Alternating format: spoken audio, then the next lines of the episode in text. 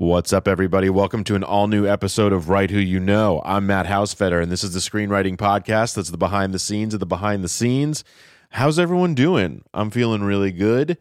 It's Saturday, and it's fucking great to be alive. Uh, I had an incredibly big week, just been pitching shows. One of them went really well. The other one I got a pass from uh, a network studio. But hey, I was just trying to jam a multicam before the window shut for uh, pilot sales and season, and it didn't happen. But that's okay. You know, when you got a bunch of balls in the air, when one drops, no one gives a shit. And that's the name of the game, putting the numbers up there. And I've always been told, like, Matt, people want to hear what you're doing. Like, what's you, like, what? A, it's like, I don't fucking want to get into that. It's so boring. But the, I guess, you know, I'm just doing development like everyone else. I'm pitching shows, but I'm not really pitching shows because the town is in this weird place. We're sort of in this holding pattern of like, people assessing what they have, what's in the pipeline, like what is the big IP that they need to figure out. They're moving schedules because of the SAG-AFTRA strike. There's a lot of bigger pieces at play. And so I'm just trying to keep the slate alive and work on the things I can work on and be productive and in the moment. And one of the things that I love doing uh, is this podcast because I get to reconnect with people that I love, one of whom is today's guest, Adam Sztykiel. Adam was my boss on Undateable. He's the creator of Undateable. He's written tons of TV pilots. He has written incredible movies like Due Date, He's written Project X, Black Adam, Alvin and the Chipmunks, The Road Chip. Oh man, what a Made of Honor. I mean, the list keeps going. And one of the nicest guys I've ever had the pleasure of working for. And I'm just so thrilled to hear about uh, and to basically let you guys in on some of what I knew, but I'm so thrilled to hear about it in depth about his career and the highs of what it's like pitching on some really big stuff and uh, how to stay sane and keep your cool. So, you know, as I usually say, sit back, torch one, pour yourself two fingers of the stiff stuff, get a little hooch, and uh, strap in because this episode and this interview with Adam Sztykiel is going to knock your socks off. Pass. Nope. A really hard time right now. The industry's contracting. Come back to us when you have some bigger attachments. Tell them right what you know. No, tell them right who you know. movies specifically, I think were. I was just talking to a buddy about this. Like, I'll say two things. One, going to the movies was a really big deal. You know, like my dad would take us, and I have three younger sisters. Um, but it, but it was, you know, it was like get all of the popcorn and candy you can eat, and and it was an experience, and it was awesome every time we did it. And I even remember, like, that to me it was really important that it felt and i didn't really i couldn't put a label on this but like a community like that there were other people you were watching this thing in the dark with a bunch of people to the point where i have this memory of i don't know what year it was but my dad took us to see one of the muppet movies and looking back it was clearly like not opening weekend because we go in the theater and there's no one in the theater it's just us and it totally weirded me out to the point where i was like i don't want to sit in an empty movie theater. This is so strange. So we left and went and saw Supergirl instead, which was had a robust, you know, audience and and felt more like, you know, like a movie going experience. So I mean that's it's always had that thing with me where you're like, yeah, you go and watch this with strangers and have this sort of awesome and strange community experience. And then growing up, uh I just had movies that had either been taped off of television or I had like illegally recorded from Blockbuster um, that I would watch over and over and over and over again. And it was the most, I mean, a lot of it's just like, you know, Back to the Future and Raiders of the Lost Ark and Temple of Doom and Spielberg and Zemeckis and all those movies. But then there would be these other random movies like just the other day, I realized I know so much dialogue from the last Boy Scout, only because you know I, there was no streaming. Like you couldn't just watch a movie and then be like, "What's next on the thing?" You'd be like, "I guess I'm just going to watch the last Boy Scout again." Uh, Should I see that movie, by the way? Great. because I remember when it came out, my dad and my friend's dad were going to go, and they wouldn't let us go, and they let us see basically everything. But Sure. for some reason, they're like, "You're not coming to see the Last Boy Scout." That's interesting. So I've always thought about that one. yeah, it's a classic. So I should add it to my au revoir. Absolutely. Okay. Yeah. Okay. Yeah, yeah, yeah. You gotta you All gotta right. get down with some with some last voice. I do credit Blockbuster with like a lot of love for movies. Yeah. and I'm, I, I totally forgot that like you're of that same era of like make it a blockbuster night. Yeah. like that's the activity. Yeah. And how fun it was. Like you know to pick out fucking movies and then candy and popcorn and the shit. whole thing. And a lot of times you'd go, and I think this is also why there's like an awareness of things you wouldn't have otherwise seen. Is you'd go to Blockbuster to rent, you know, whatever Schwarzenegger movie had just come out on video, and it's all checked out. There's nothing left, and so then you're like, okay, like now what? And then yeah, you're like walking around, and you're like, this looks cool. Let's get this movie. Um, and that's how I think I ended up seeing just like the weirder stuff that I would have never come across, but for the fact that I was forced to be like, pick something else because that's not available. And when you would take like watch these movies, were you watching them with your sisters and your dad, or were you like, I'm going to stay up all night and watch you know three fucking movies in the basement? You know, like sort of how are you consuming your blockbuster? That's a great question. Uh, I mean, all of the ways. So I had younger sisters. So that would be a lot of like Disney stuff, obviously. Like I've seen all those movies eight like when, zillion when you say. Disney, are we talking live action or cartoon? We're talking cartoon. We're talking back when the with VHS tapes had the The big bubble, plastic, the bubble Yeah, exactly. Yo, yes. Uh, yeah, um, Okay. all that stuff. I remember seeing. This may be on some level apocryphal because I don't. It feels like this is all true, but we had gone to Disneyland and or Disney World, sorry, and we, I think we saw. I want to say Beauty and the Beast, like opening weekend at a theater there. wow. And I remember sitting in the front row because it was sold out and just being like, this is awesome. You know, like this is just, yeah. Lumiere is the shit. I mean, dude, you're just bangers all the way through. Uh, it was great. So a lot of that stuff. But then also we had, dude, this just makes me feel so old. When we would drive up north, which is a thing people in Michigan do in the summer, we had one of those conversion vans that had like a TV with a VCR. oh my god, my parents had one of those Yeah, too, and they're like you know suburban or whatever the fuck. Uh, yeah, exactly. So like we, and so it would be like, okay, what do we as the kids gonna watch on the drive up?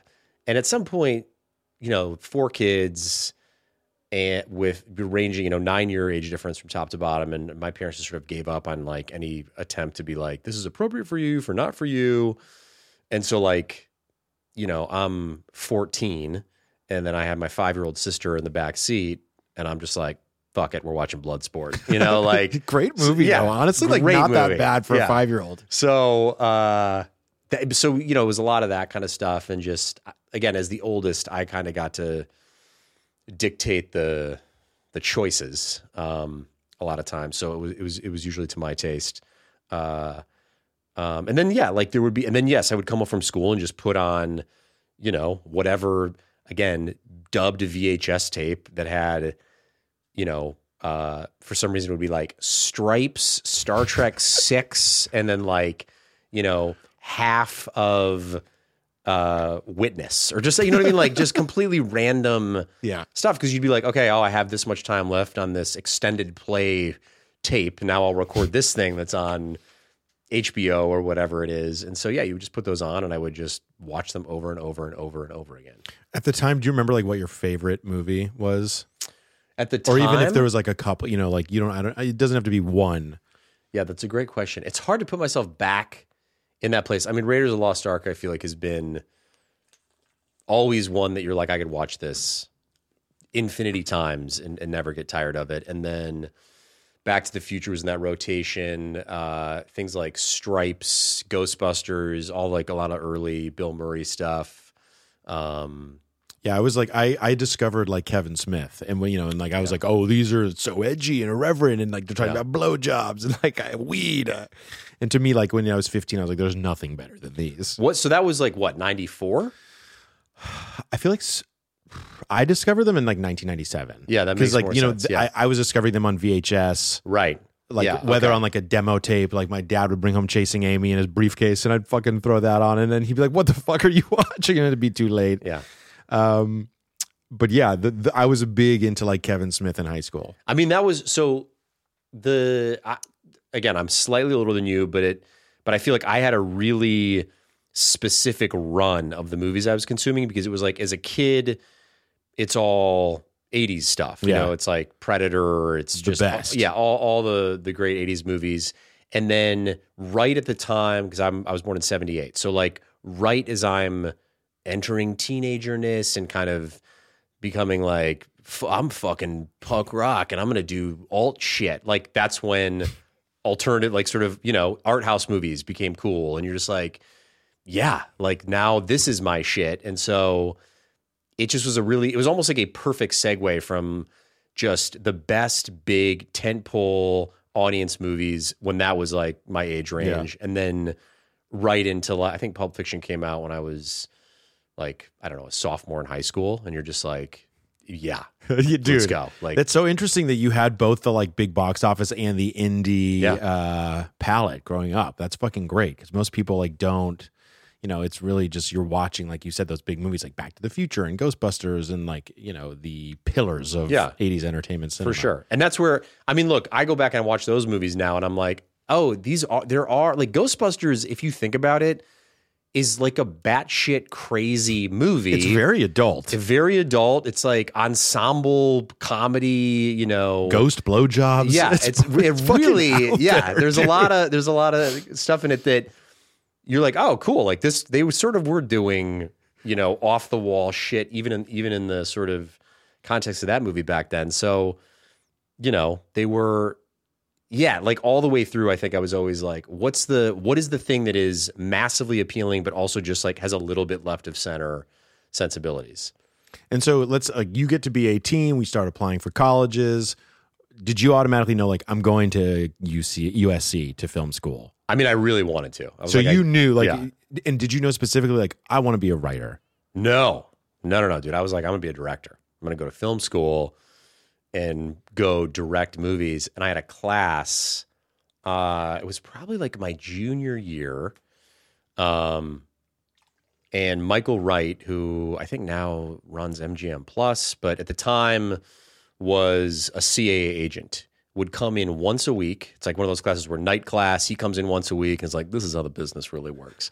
I do And- that. I do that now. By the way, I know that's It's so you're right. Yeah. So that's us now, uh, which is terrifying.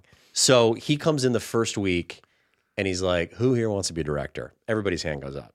And he's like, It's not going to happen for any of you. And everyone's just like, What? And he basically said, Nobody, you're not going to graduate at 22 and someone's going to give you, you know, 15, 20, 25 million dollars to go make a movie. Anyone who wants to be a director, go home and start writing tonight. He's like, That's the only way you're going to get your shot.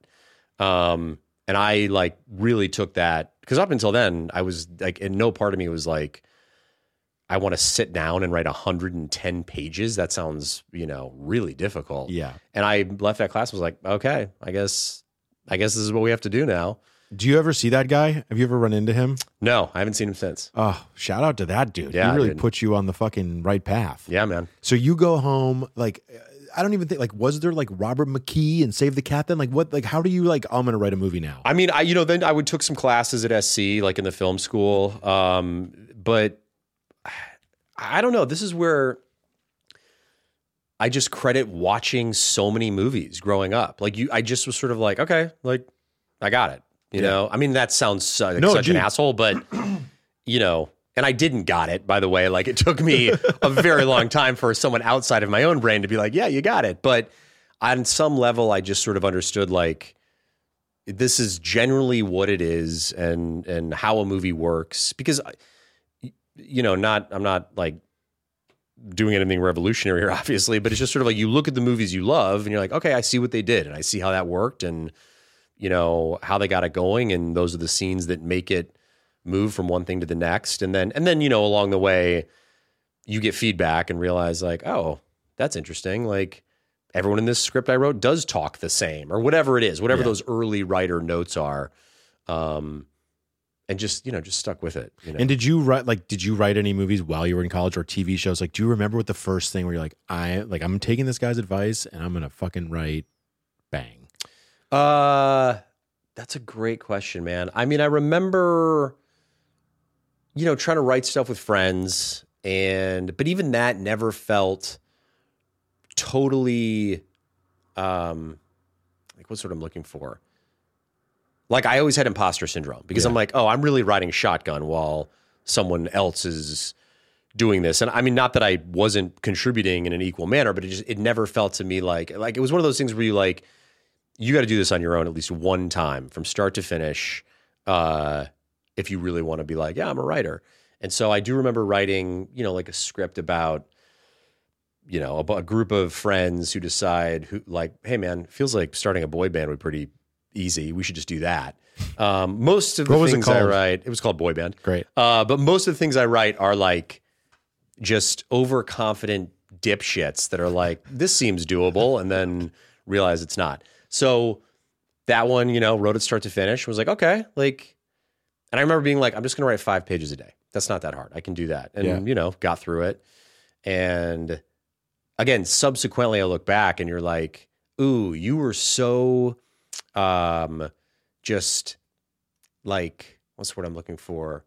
It was a weapon that you didn't know anything because to now to sit down and be like, I'm going to write five pages. And you're like, well, that's so much harder because now I know the pitfalls and I can see what's wrong with it. And I'm like, that's not going to work because X, Y, or Z. And ooh, is that piece of dialogue really going to, you know, move us forward? Or is that saying the right thing about the character? Back then, you're just like, and then they walk into the room and say some crazy shit and then go to this next thing. And so, you, you know, you, yeah, you get through the screenplay pretty quickly when you don't know what you don't know.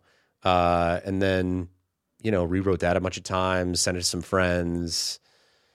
Uh, this is in college or post this is uh, this is in college, I think, or like maybe senior year, near the end of college. Did you were you interning at all, or like had you, had you like had any assistant jobs, or were you about to apply for any? Like, uh, what was your plan like post graduation? My plan post graduation was like, I'm gonna write this, uh, and and I'm gonna sell this, and then make a million Billion dollars, and never have to worry about anything ever again. But I really was like, I, like I'm gonna do this like right because I also finished college like a semester early, so I kind of had like little this time. little window to be like, okay, I'm going to really sit down and try to crush this. Um, and yeah, and then that sort of led, you know, to the next script, to the next script, to the next script. And then ultimately, after writing, you know, several things, and it, it's amazing how this stuff works. It was like a guy I went to high school with, his sister was working at AMG, which was like a management company back in the day. And she w- he gave my script to her because I had sent it to him, and he like read it on the shitter, and then was like, "This is pretty funny, man." And then she read it, and she happened to know two of her good friends were leaving. They were assistants at UTA who were leaving to start their own management company. They sent it. She sent it to them, and then those guys have been my managers. You know, for That was Sean and Aaron. That was Sean and Aaron. Yeah. Wow! Shouts to Kaplan and Perrone. Kaplan and Perrone. And I remember even then it was like they read it and then we're kind of like, oh, cool. Like this is the thing that I, you know, everyone who is young and like in high school or college or whatever was like, hey man, what, you know, I'd love to pick your brain. I always remember to tell them that like if you're going to be a writer and you write something, start writing the next thing after you're done because the first question most people are going to ask you is like this if they like it is what else are you working on? Have you done? Because it's a career that theoretically will require you to write multiple things. Yeah. And that's not for everybody. You know, I mean, it's it's really hard to do. And, you know, even at this point, I was talking with someone the other day about this, like, you know, I don't even know how many things I've written at this point, but every time you sit down to do it, you're just like, fuck, there's Totally. nothing here. Like, what do I got to figure this whole thing out now? You know, and it's yeah, it's hard. So that was like one of my first conversations. I met them. They're like, cool, like this is we like this. What else? You know, I'm like, oh, I just finished this other thing up, and then I sent them that. Like, this is great. And then it it just like, and it grew. You know what I mean? It Yeah. it, it it grew until finally we were able to get one over the finish line and sell a script. And Do you remember what the first one you sold was? it's called Made of Honor. Yes. Yeah, And that got made. it made. got made. Which again, This at is the time, Adam. you don't even. Yeah. So when you so let me just back up. Yeah, You wrote Made of Honor. Like, what inspired that? That I will give. So, you know, I'll say Sean, but I'm not 100%. I'm pretty sure it was Sean was like, hey, is there a movie here? Guy has to be maid of honor in his best girlfriend's wedding, but secretly in love with her. And there are, I mean, you, you know, you've been through this. Sometimes people pitch you ideas and you're like, I don't know, maybe that's a movie. And then there are other times where you're like, yes, like you said that one line and the whole thing just like formed in my head uh, in a way that it won't actually be when you finish it, but like you have that feeling of like, that's a movie. Yep. And I remember him, them uh, pitching that, and I was just like, yeah, dude, that's 100%. I got it. And I went out and I wrote that draft, a first draft in like three weeks. Oh my you know, I just like was like, I get it, you know. Um, and I and it's not boogie nights, you know what I mean? It's like No, I, but and still. in large part I got it because I'm like, I have seen th- this feels familiar in a good way to me. Like I know I've seen versions of this movie. I know kind of what it Little should best feel friend's like. wedding, Exactly. Little graduate, maybe. Yes, all of these things. And so you, and it just wrote the first draft, sent it to them. They were like, you know, this is great. Here's here's a bunch of notes. Gr- you- sweet. You know, did, went back and forth with them on that a bunch of times um, until it was, you know, pretty pretty great in all of our minds. And then, yeah, went What year is sold this? It. This is 2003. Okay. And so, uh, did we do like a? I want you to take me through the weekend. This is going live. Sure. To the town. Yeah, yeah, yeah. How old are you? You're like twenty something. I think I'm tw- 25. Okay. And do you have agents yet, or is it just Sean and Aaron? Just Sean and Aaron. This I think is what I Amazing. They had the juice. No agents, just fucking crushing doing it out there, dude. Just grinding and working. That's so great. You know, pulling levers. Okay, so they what do they tell you? Like we're gonna so and so's got it for this territory. Like wh- what do they tell you? Who's like never had this happen before? Like what's they how how do they describe what's about to happen? So it was um it, it was interesting because they like I don't even really remember because I remember it was original films bought it like in a preemptive Wow. situation. So I can't I don't even recall how much you know So there was no like crazy bidding war where they're like, we got Warner's for no, this. I think it was like, but again, like they were just like, hey, this, and you know, at the time, you're like, incredible. that's that that's more money than I ever thought I'd make, and Ever. you know, ever, and like let's. go. And I remember like, you know, I was my sister and I, my sister had just moved to L.A. and was staying in my place in Santa Monica, and you know, I was just like, I just sold a screenplay. yeah. Take you me know. through the. Uh, how did you get the info that original films bought it? They call, I mean, they called and they were like, you know, good news. Sean and Aaron called you. Yeah. Did you lose your fucking mind? I it was like an out of body experience, you know, like hundred percent. But you're just like, it, which is crazy because all you think about all the time is, you know, wh- what's the and and you know for the youngsters out there, like this was back when the spec market was Hot. the thing. Dude, Every was happening. Friday. Script Shark. You're just like reading about, you know, what's what's what's selling. Is the is this too similar to my idea? Whatever it is, and uh, so you, I was consumed by it. Also because back then, it really felt like this is the only way to get in. I mean, for me, that's how it felt to me. It felt Yeah. like you sell a screenplay, and then that is your, you know, entry point to a career. And so, which now I know there's a thousand different ways, but Yeah. that's just how that's. I was like, this is it. This has. This is the way. And um, Especially back then, you know, there was no fucking YouTube or Instagram Right. or Twitter where it's like, oh, we like your Twitter. Do you want to write on Parks and Rec? Yeah, there was none of that. I didn't even know about a TV career. Like Yeah. that, I, that was completely foreign to me. Like all I knew was, and I think it's because I had had a friend who had sold a spec. You know, I think he was like 21 at the time, and so you're like it. That was a thing that was happening among people I knew, and it just felt like this is it. This is the this is the Wild West, and this is like the vein of gold we're all chasing. And and so so it's a long way of saying when it happened, it I remember thinking like this should feel a certain way.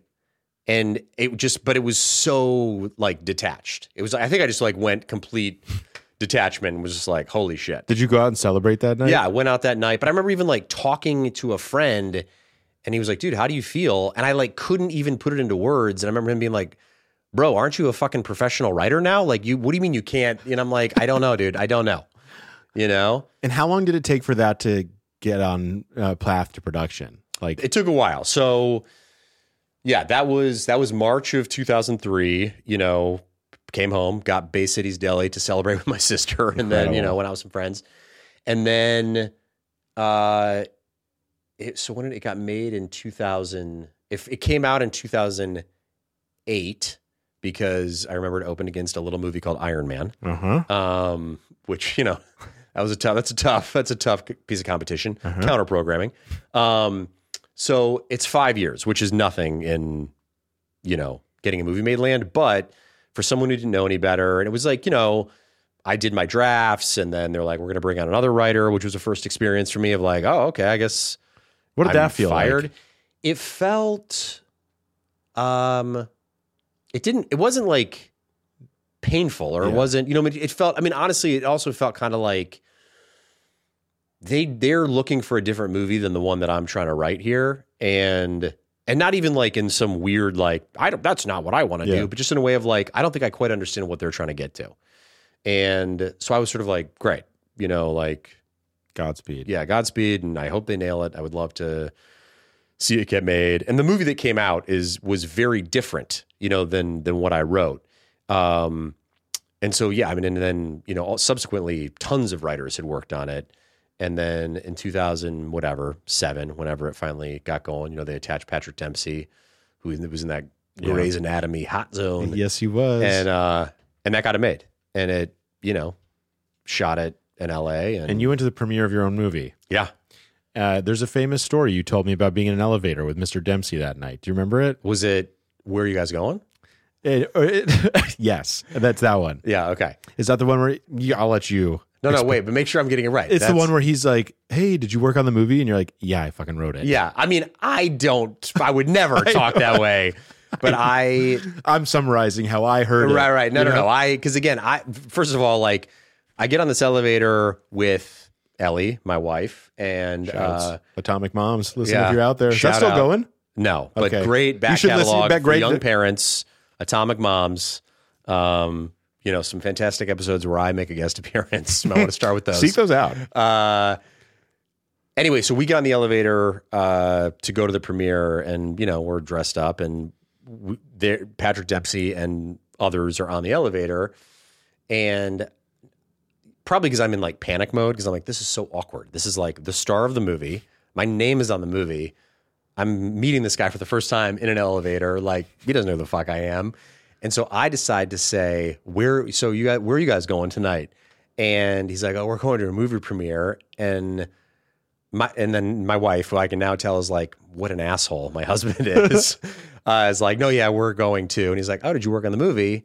And your version's way better. I think I probably like turned bright red and was like, "Yes, I wrote it," and but some other people had to rewrite it, and you know, um, but you know, projected confidence. It was fine. Great. Uh, it was great night. Huge premiere. Like You I must have been over the fucking moon. it was awesome. I want to say like I'm probably not getting the show right, but like Entertainment Tonight or someone was like performing an actual wedding at the premiere.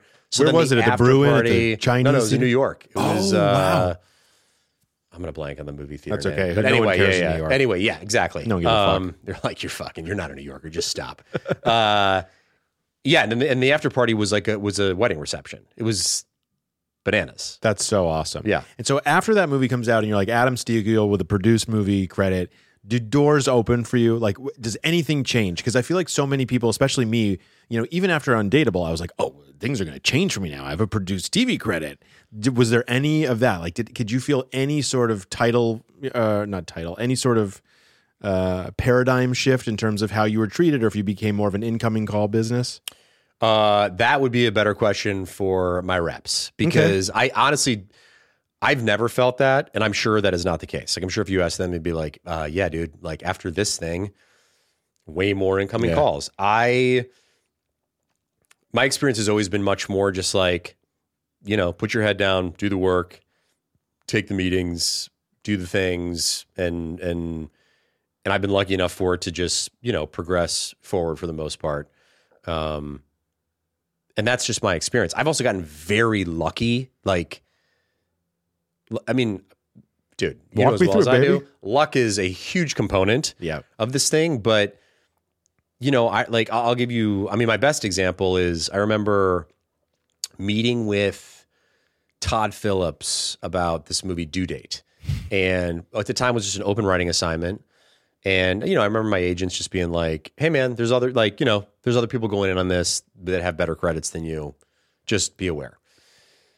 Okay, you know, so I go in. You I go over to Green Hat go over to, lot. over to Green Hat, um, meet with Todd, and you know, we just kind of talk about the movie and got along, you know, really well, and and sort of got that job, you know, like and- in the room with him. You I- feel not- like I don't know about in the room, but like, but but I got it. You know, like there wasn't, you know, it wasn't like Todd is, you know, beyond smart. You know what I mean? So, and he's also incredibly decisive. So I feel like he sat down, we talked. He was probably like, "Yeah, I feel like he's got it," and you know, doesn't seem like he's going to be difficult to work with. So cool. Um, then, and also at the time, it's one of many movies that Yeah. Todd is developing. and Robert Downey Jr. was not attached to it at No. all yet. Then, because what happened was then, like, I want to. I mean, again, I- it's hard for me to remember exactly, but I want to say shortly after I got that job, and I'm like, okay, I'm going to go write this movie due date now. The Hangover comes out. Okay, so now Kaboom. all it's like just what's Todd's next movie? You know, can we get can we get one in before the Hangover? I mean, it's just like you know he's the most sought after director. Yeah, you know what yeah, I mean? yeah, yeah. Um, and has yet to relinquish the crown. Uh, he so again, the Warner Brothers is like, okay, obviously we're going to make a sequel. You know, is there another movie that we can get going? And then at that point, Todd and I like really dug in. He was like, let's let's crank this thing out and see if we can make this happen. And you know, at the time, and again, I'm just the writer at that point. At the time, he's also like doing his producing thing and putting the movie together, and you know, you know, getting Robert and Zach involved, and um, and then that one just went. And I mean, that's like all time, all time great experience because I also got to go, travel and go Yeah. and be on set for that, which was the whole time you would get to be on set writer. I mean, Todd will still make fun of me for this, but I was there the whole time, except for I had to go to a family thing the days that we shot at the Grand Canyon, which was probably the best days to shoot. Uh, but yeah, I was there the rest of the time and it was awesome. It was just like all time experience. what is it like? And I don't know if you had this scenario. It's just in my head. Like, was there ever a moment where you have to be like, "Hey, Bob Downey Jr., It's written a little bit more like this. Uh, what do you think of it?" Like, and maybe Todd's probably doing a lot of that. But did you ever find yourself in a scenario where you had to critique or give notes or have a creative conversation with Robert Downey Jr. where you're going, "I'm fucking talking to Robert Downey Jr. and suggesting maybe X, Y, or Z."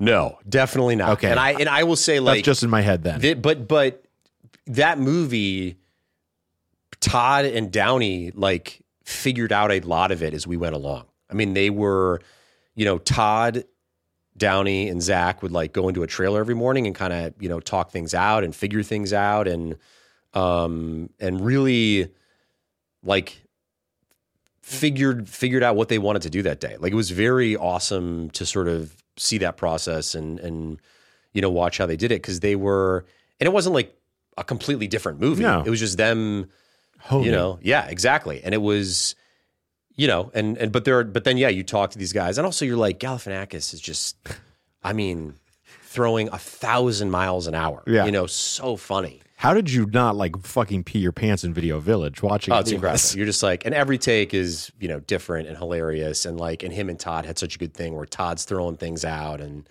you know, they're just, you're, I mean, dude, there are moments where you're like, this is going to be the greatest comedy ever made. You know, I mean, it, it really was just, you know, one of my, one of my favorite uh, experiences, you know, in my whatever years of doing this. And so after due date, do we feel like anything changed? I mean, what changes that I had a relationship with Todd, you know, and like he's a guy that I look up to creatively. Like he's made so many of my favorite movies.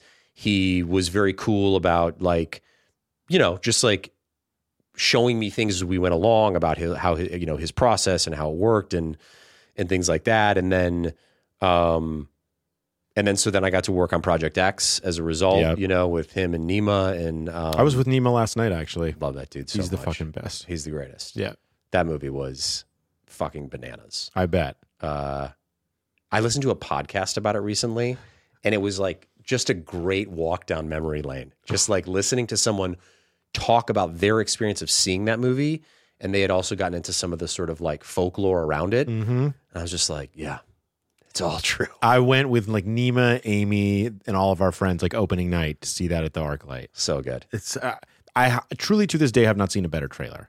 Like I remember, yeah. I remember that trailer coming out, and my friends going like, "Oh my god!" Yeah. Like just like the flamethrower and All of it, man. Every dude to this day, like when Pursuit of Happiness comes on anywhere, I'm instantly transported back to that to that experience. oh, fucking a. Yeah. Okay, so after Project X is, I think, is maybe where I cross paths with you Ew. in television. Yeah. How did you end up going into fucking multicams after Due Date Project Great X? question.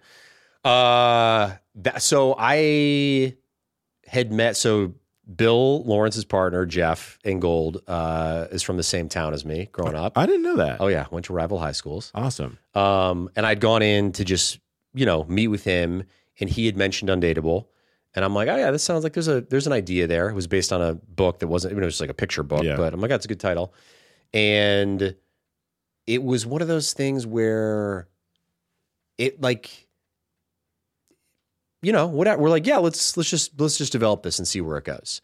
And uh and so developed it with those guys with Warner Brothers and it was one of those things that just sort of like it was never the highest profile thing. It was never like but but it just kept not going away you know and and people kept being like oh we're really we like this yeah this is you know we like it and then there was that you know there's that moment when they pick your show up where you know and that's when you're like oh and this is why I'm partnered with Bill Lawrence because now we get to go make a TV show. Take me into that moment where you find who calls you, Bill?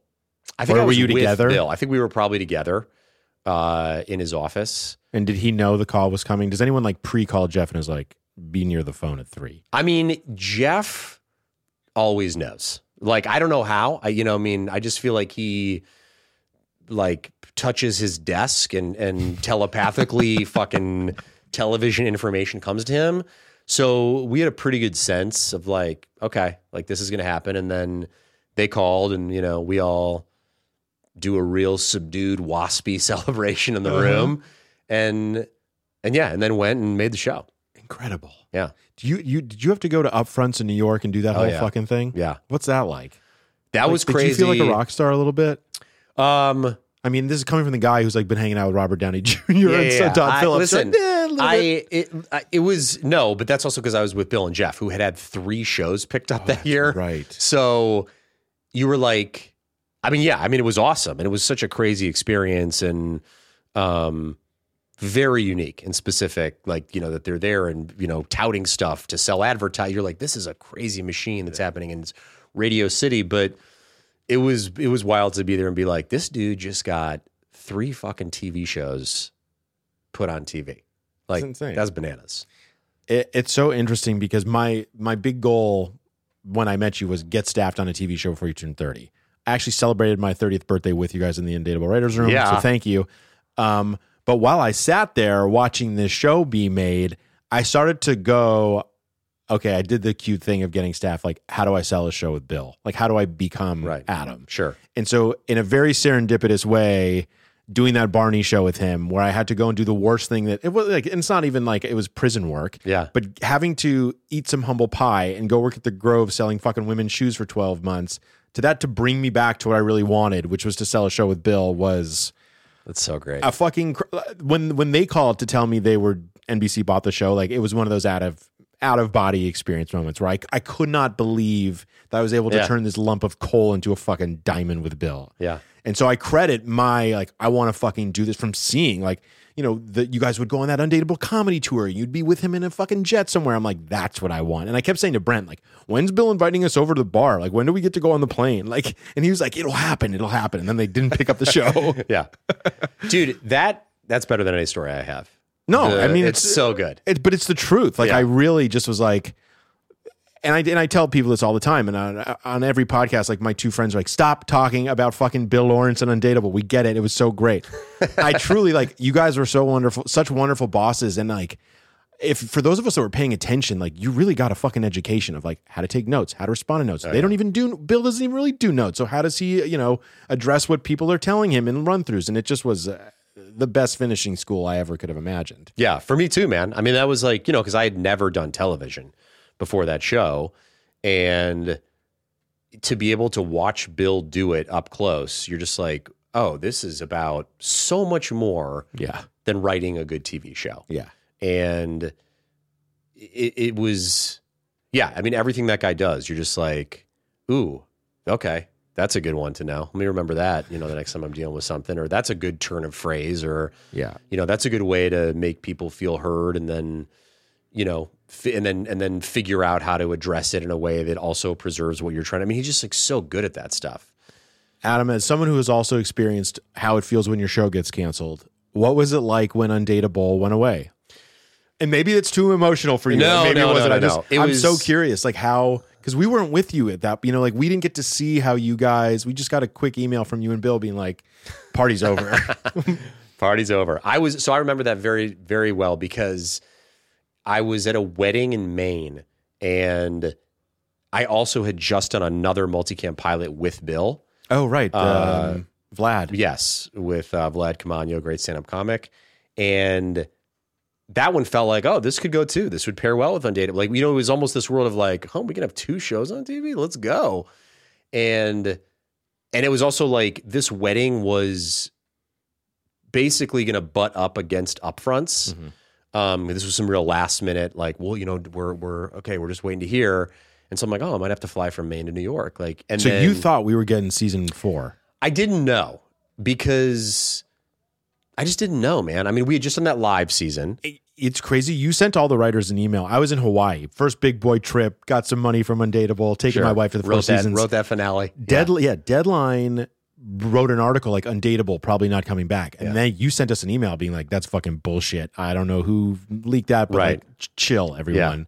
And so then, Yeah. take- so take I, again, I'm like, in, yeah, I'm in a, I'm in a, I mean, listen, dude, I, I, we should, I should disclose I am a way too optimistic person. Like, I'm always just like, yeah, everything's going to go exactly as I want it to. And how could it not? In spite of that very rarely happening in this business. Um, but I think we were still optimistic because, like, that, eh, say what you will, like, that live season was one of a kind. it was incredible. Um, and it's like Saturday Night Live every was. Friday. It was wild and it was so much fun. Uh, and I thought, yeah, there's a world where, in a world where you're trying to be a big flashy thing to get some eyeballs, like that's what we're doing. And and then I was at this wedding and I'm thinking maybe we'll go to New York and we'll figure it out. And then I want to say Jeff called, um, and was like, "Undateable's canceled and the pilot's not picked up." and you're like, "All right, Okay. I guess we're going back to movies. um, but but yeah, it was like, and then and then we ended up going. I, I want to say we flew to Miami instead, just to like you know hang out and see my sister and stuff. But it was just like double guillotine, one phone call, which is great. Let's you know spare me spare me twice, um, and that was it. And I will. The thing was, I mean, you remember Yeah. doing that show was so awesome and challenging at the same time. Yeah. Like the week for me, I would always tell people this like the weeks would go, you know, we'd start Monday. By Wednesday at four in the morning, I'd be like, I'm dying. yeah, I don't want to do this anymore. And then you'd like leg your way to Friday, do the live show, and be like, this is the greatest thing in the world. I I, want to do this forever. I know. And that, like, I would just repeat that every week. You know, here we go, Monday. Okay, shit, here we go again. And then by. Wednesday, you're just like, I just want to go home. I'm so tired of this. And then Friday night, you're just like, let's go forever. so uh, there was a part of me that's like, had they picked it up, I would have been ecstatic and also ecstatic that we would have had a few more months to just catch our breath and then start again and um, do all that stuff. But so it took a minute to sink in of like, oh, and I will tell you, dude, now, what is it? T- like seven, eight years? I don't even know how many years. 12. 10 okay. It's a It lot of years later. 2013. Yeah, 10 years. 10. A lot of years later, uh, I'm I ha- I have increasing sort of fondness and joy about what we were able to do because you're just like, I'll still run into people. I was talking to someone about this yesterday, and they'll be like, I remember coming to that show and just being like, this is awesome. This is a rock concert. This is just like the best experience Yeah. uh, I've had, and that was very unique, very singular, and you know, I have an interesting fact for you. Lopez v. Lopez on NBC. Yeah. They tout as the best NBC comedy in years. Do you know what the last NBC comedy that they are comparing it to no, is? You. It's Hell undateable. yeah. Hell yeah. Because what we were doing was like point eights, point sevens, and that's what no show, and I've been keeping Yeah. fucking track, Yeah. because it's my job, the Yeah. studio guy, Yeah. to know what numbers are what. And I follow NBC because you know I pitch them every year, and I want to be in business with them. And David Sutton, blah, Yeah. blah, blah. They are now touting Lopez v Lopez as like a huge hit because it's doing the numbers that we were doing with the news as a lead in on Friday nights at eight. Wow. And so I think if NBC could go in a fucking time machine, they would have re they would have ordered seven more seasons of Undateable because it was doing numbers that at the time you're like, well, it's not even a, a, a you know a one oh. zero.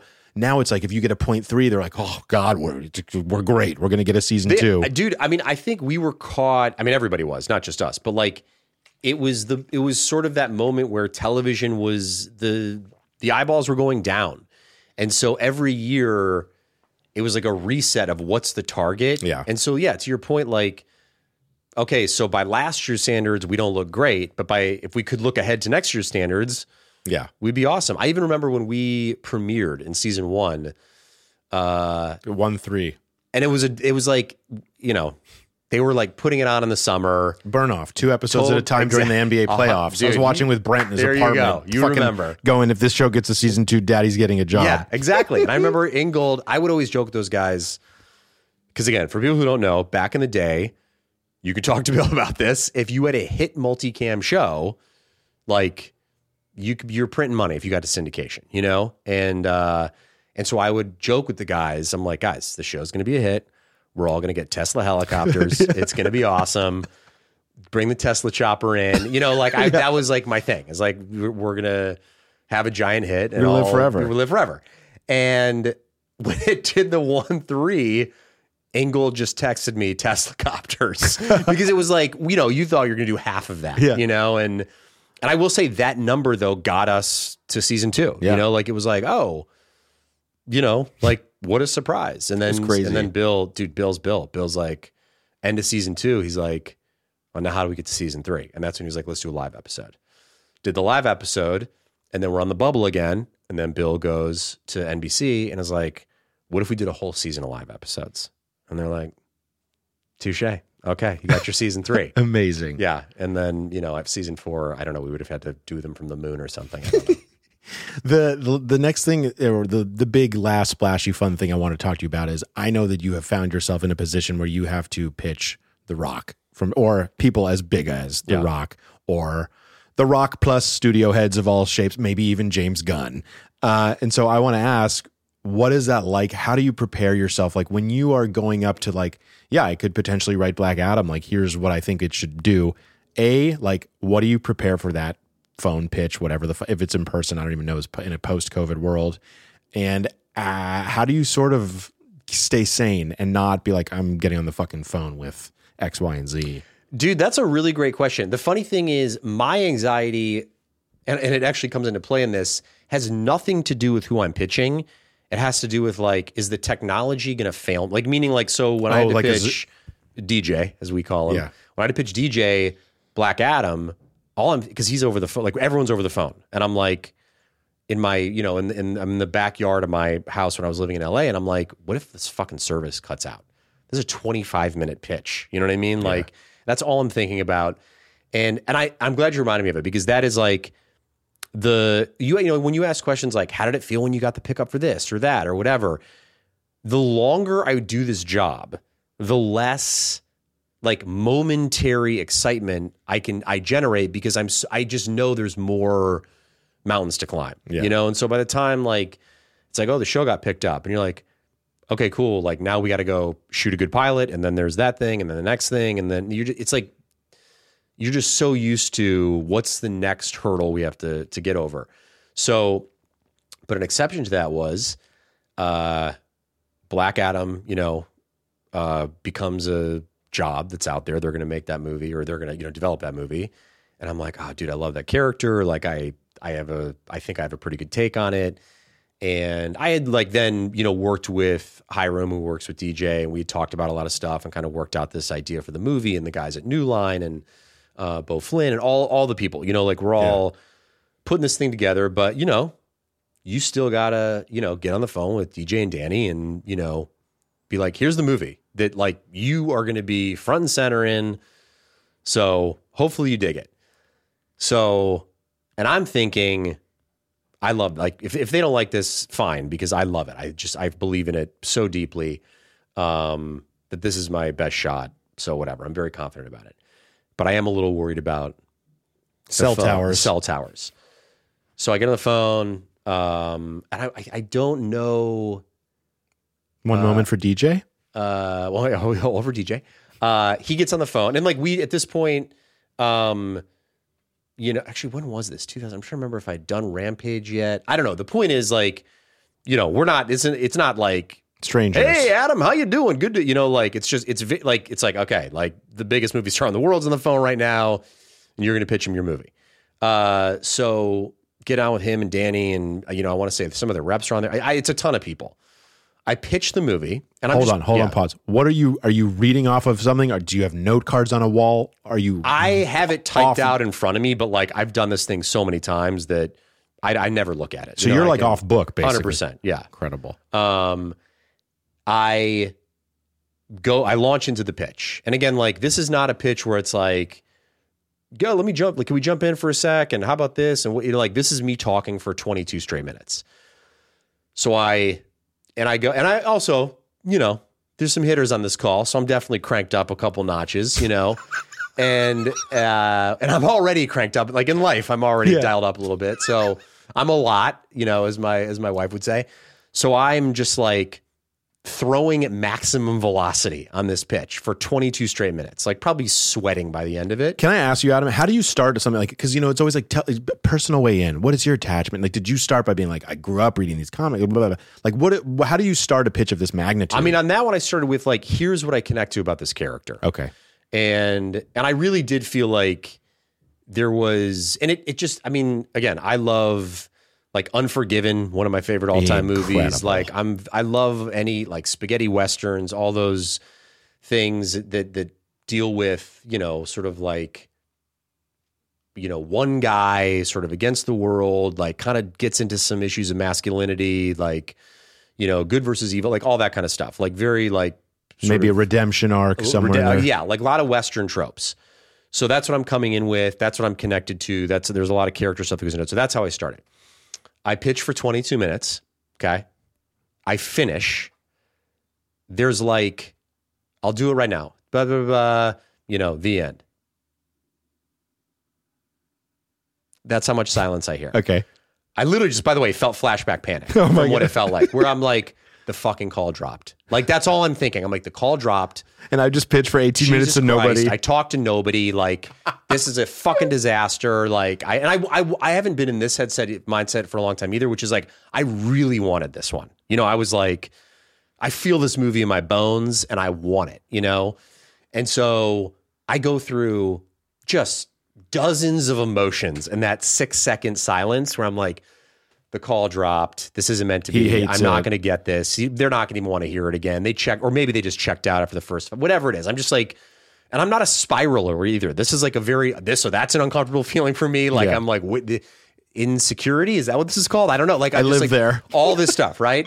So just endless silence, and then and then I hear DJ go, dude, that was fucking awesome. And I just was, I mean, like literally. I was like, thanks, talk to you later. Bye. You know, like I just, I mean, it was, it was, I was like, okay. you knew it. Was mine. Mine. Yeah, I mean, I, don't- I think at that point there's even still stuff you have to Yeah. figure out. But like once I got the just the, I mean that. By the way, they could have said, "And we're going in another direction," and I would have been fine. Yeah. just because I just wanted him to dig it. You know, like I wanted to, and that's honestly why I do what we do. It's like I want to tell a story and have somebody dig it. You know, and and he and he did. Like I felt it. I felt him over the phone be like, "Yeah." That's about and you know, to his credit, like then he was all in. And I remember like even um I had put uh on the on the cover page, little might be a little pretentious for some people out there. I had put a few lines from Johnny Cash song Man in Black that I thought were like very appropriate for this movie. And and I had quoted. I told. I was like, "Look, this is this part of the inspiration is is this song and these specific this specific, specific part of it." And just like he got all of it, you know, like he got what I was trying to do, and um, and then we went from there. But that was like one of those great feelings of like, fuck yeah. Does everyone when the call-ins? Did all of your reps call you and be like, dude, fuck him? ah?" No, because again, like it, you don't know. You know, like that's Yeah. why everyone's like, I don't Yeah, want to yeah. get over my skis 'Cause everyone so can I blow call smoke them, up your ass. and they go, "How did it go?" I'm like, I think it went pretty well. You know, like I think it was good. I think, uh, you know, we'll see. You know, like you just, I just don't want to. And then what? How long do you have to wait before you get the official? He actually It wasn't long. I mean, yeah, he. It was like it wasn't. It was you know. Then I talked to, you know, everybody at the studio side, and you know, from the, you know, the producers and everyone, and they're like, "That was great, dude. You know, you you." But again, like that was an incredibly detailed pitch, and then and then you know, and then it develops from there. Obviously, How long did it take you to put that pitch together? From moment you found out Black Adam's on the table Mm, to a couple months. I mean, we did. I mean, look, and again, I give. I, I'm a big collaborator guy. You know, like I love to use studio producers, everybody to really be like, hey, like help me out here. Like, what are we building? Let's make sure we're all on the same page. Like, what do you think? And and everybody on that movie, uh, like had a had a great and enthusiastic um, appetite to really figure out something cool. And like, you know, so I would call, you know, Hiram, who, you know, runs runs the feature Yeah. stuff over there and just be like, dude, give me an hour and let's just like let's just talk Black Adam. Let's talk Hawkman. Let's talk, you know, let's talk about these characters and figure out like what's the what's the cool shit in this movie. And he's a huge comic book nerd. So he would just be like, Yeah, great, let's go.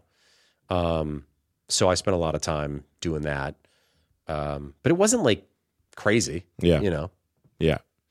What's next for you, Adam? Are you even allowed to say anything? Ooh, uh, you know, well, some broad strokes. Yeah, give me just like a little taste. Just wet my beak where Sure. I, I get a, a like a half mass, but you don't tell me. You know, Uh, I mean, I've I've told you about this. I'm going to direct a movie that my wife and I wrote, a little low budge uh, comedy. love it. Do we have a DP picked out? Uh, we, you know, circling. some some conversations. Okay. It's been tricky because this we were supposed to shoot it last or yeah tw- summer of 23, and then you know not sure if people have been following, but there was a strike, um, which pushed pushed us until whenever the strike doesn't. So like yeah, we have people that we're really excited about that you have to have that super annoying conversation of like uh, hey, we can't do anything right now because we're in the middle of this strike. But once it all resolves itself, um, you know, we'd love to we'd love to to make this movie with you. Uh, which is another bill trick I learned, which is like the great way thing to say to people is, do me a favor, let me know if anything else comes your way. You know, like you and I was like, oh, that's so smart because you know, then you don't get blindsided by, hey, we found our guy, and then you go back to your guy or girl, and they're like, oh, I took another job. Um, and it's a great way to just, you know, be like, hey, we're excited about this. We just can't do anything right now. Yeah. So yeah, we have a, a great team put together. We got you know a little cast that we're excited about, and then hopefully go shoot that you know next spring. And like, I want you on a Star Wars. I want you on. Sure, man. Yeah. uh, like, are, are are any of those conversations where they're like, dude, like, uh, if you let me ask this, Adam, if you had a fucking magic wand and you could have access to anything, what would you write? That's a great question. I mean, If they were like Batman, what do you got? You know, like, Yeah, dude. I mean, look, I, that's the thing. I think about there is nothing that I love more than storytelling. It's, I mean, other that that is non-living. You know, like Yeah. I mean, my family and other human beings are first and foremost, but like it means so much to me. I derive so much joy from it that like if someone says to me, X character, what do you got? Like, sure, I'll sit here and we'll we can talk for. I mean, dude, you and I could sit here and talk about movies and storytelling for twelve hours, Yeah. and I would not get bored of it. So it's like my greatest joy when someone says, "What do you got?" and you're like, "Let me." I mean, that was Black Adam. It was like, "Hey, this character, what do you got?" And I'm Yeah. like, "All right, let me roll my sleeves up and dig in. This is awesome." Like when they said Phantom, I was like, oh, exactly, yeah. And you're like, "Uh, "Let's go." Yeah. And let me come back. Let me blow your mind, and and then let's and then let that be the starting point. You know, from which we build this thing. So. Yeah, I mean Kathleen Kennedy listens to this podcast. I'm Yep, sure. I know. Uh, definitely down for some Star Wars. Do you know they just like skewered the shit out of her on South Park? really? Oh yeah, it was all over Deadline today. That like the episode is called the like uh, South Park Enter the Panderverse, and that Cartman is afraid Wow. that his new nightmare is he's going to be replaced by diverse women, and this is all orchestrated by Kathleen Kennedy. So he asks his mom to come into the room to see if Kathleen Kennedy's under his bed. Unbelievable. yeah, fucking Uh, crazy. That's funny. Yeah. Um, yeah, but dude, I mean, also, but I will say, like, I don't know if you watched Andor. Mm-hmm. It's fucking incredible, and that also gets me excited because I'm like, oh, the Tony Gilroy version of this thing that I love is also, and I think that's where my real sensibility lies, dude. Is like I said, like that blending of 80s and 90s, where you're like, great, give me the Tony Gilroy version of Star Wars, and I will live in that universe for the rest of time. That's you know, and so that's the kind of stuff that excites me. Is like, okay, how do I get to do the thing, but also be a little subversive at the same time? Um, but I'm excited, man. I mean, I you know like. It's that's but but that is the push pull. It's like I'm excited to go make my five million dollar indie movie, and I you know was equally excited to make my much higher budget DC movie. You Yeah. know, like, and hopefully I get to do both of those. You know, I think so, Adam. yeah, buddy. Thank you for coming to do this. You're a fucking mensch. You're a You've been- great, a great boss. I'm so happy to see you, dude. Truly. I'm happy to hear you have a beautiful home Thank you. and a beautiful family. Thank you. This is the longest I've made eye contact with someone in so long, dude. It's really. Jarring. Yeah, I just I got I just I never realized like we I just noticed I'm like you and I have been really locked in. Yeah, dude. I have to be. Got to follow the flow, dude. You're a great host, dude. Thank You're you, the dude. Howard Stern of screenwriting podcasts. Thank you, dude. Thanks, Adam. You're a great guest. Later, buddy. Toodles.